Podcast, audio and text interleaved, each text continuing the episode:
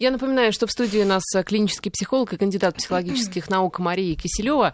Мария, но ведь еще ведь, э, знаете, некоторые говорят о том, что если бы не память о Первой мировой войне, э, что э, и о Второй мировой войне, то именно поэтому сейчас там до сих пор не было Третьей мировой войны. Конечно. Именно поэтому. Зачем нужна вот эта историческая память? Опять же, история как наука это одно, а то есть историческая память. Опять же, это чувства, наши эмоции, какая-то такая Э, воображаемая где-то история.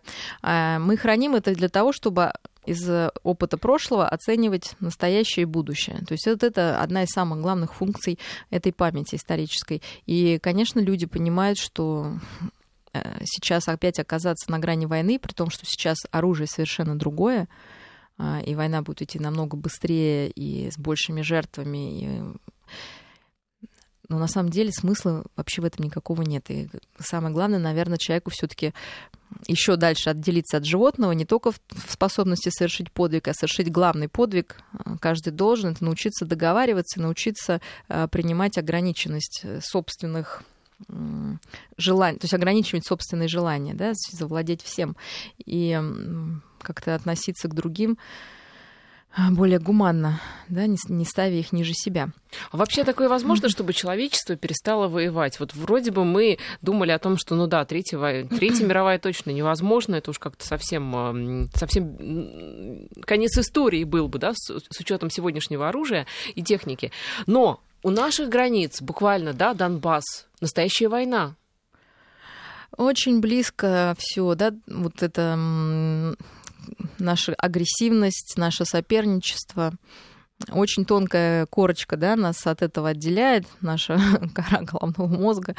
А, к сожалению, пока еще, наверное, не настолько она крепка, чтобы вот эти все агрессивные сопернические импульсы, идущие из самой глубины, да, когда действительно вырывается животное наружу, сложно себя ограничивать. И, к сожалению, находится вожаки, лидеры, которые пользуются, может быть, неким недовольством человека внутренним.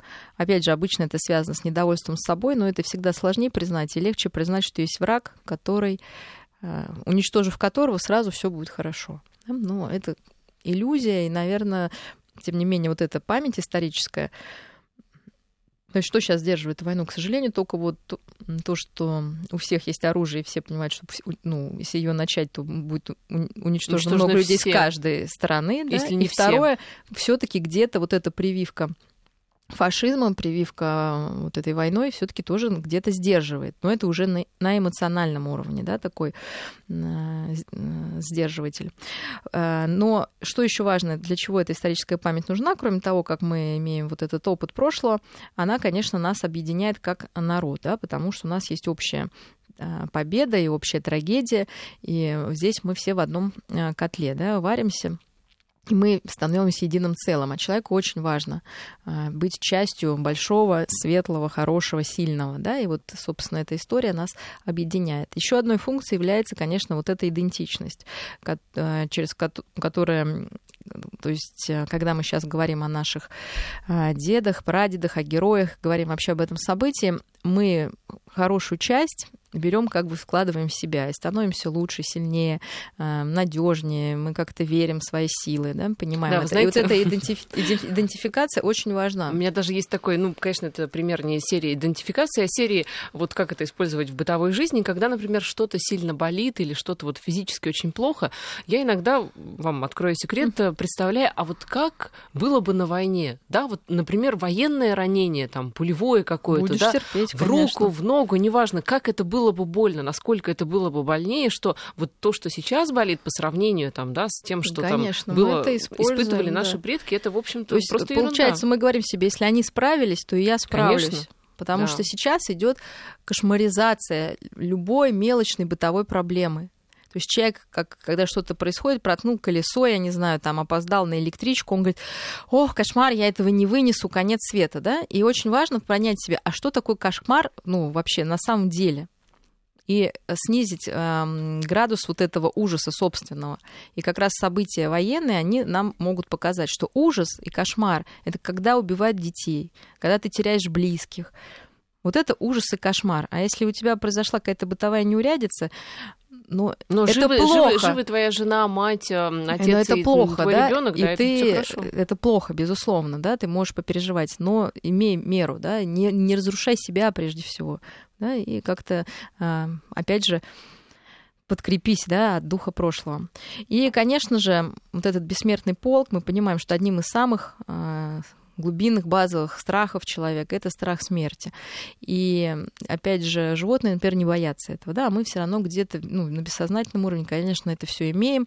И в моменты критические это вырывается наружу, как какая-нибудь, может быть, необъяснимая тревога.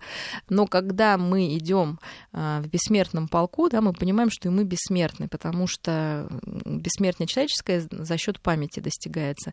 И конечно, сама акция по себе гениально придуманная, потому что она поддерживает вот все, что да, я перечислила для исторической памяти. И образ художественный, и живые люди, да, мы видим их, ну, представители, по крайней мере, из альбома нашего, мы понимаем, что это были люди живые, да, и мы взяли их фотографии, повесили.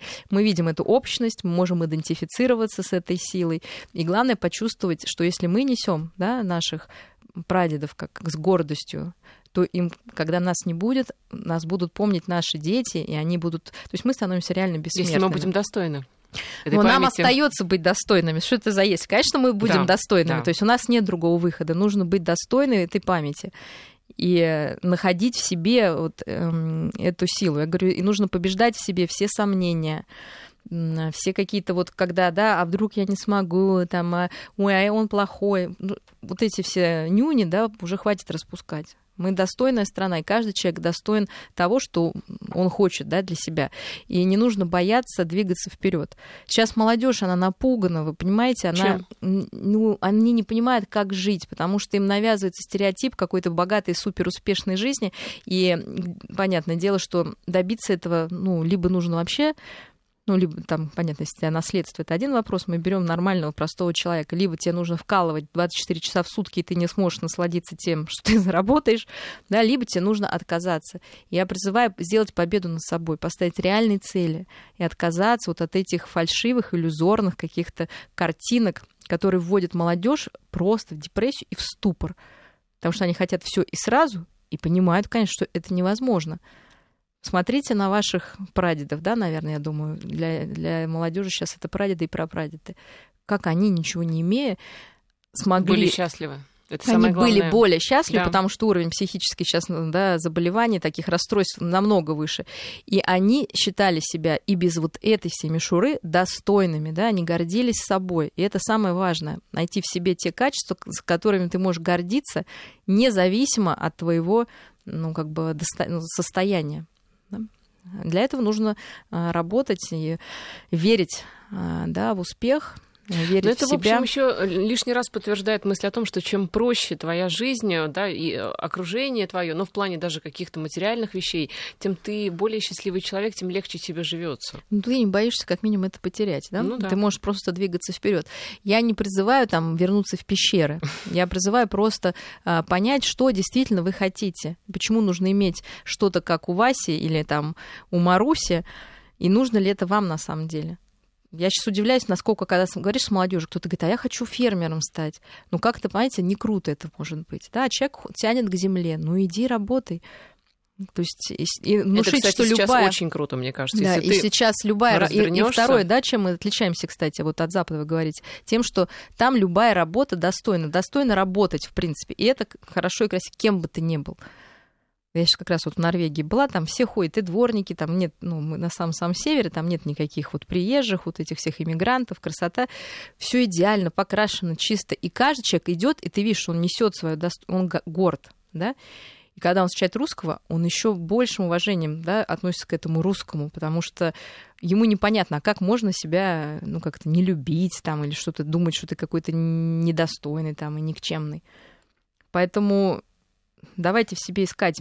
Это мы потомки этих людей, у нас все есть. Просто в какой-то момент что-то надломилось, и мы это все куда-то закопали и решили, что мы какие-то не такие, да. Оказывается, все не так. Но все-таки мы призываем начать э, с подвига, как с некого какого-то личного, может быть, даже маленького события, уступить Конечно. девушке, женщине, там, пожилому, пожилому человеку в ну, метро. Ну, помочь, да, хотя бы даже родственнику. в пробке, да. не сигналить, и не пытаться обогнать, а вести себя прилично и корректно. Помочь э, кому-то, и, не знаю, пакеты донести. Начинайте с малого, а большое Конечно. оно потянется. Это точно.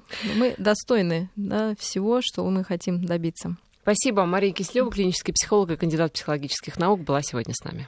Спасибо. До свидания.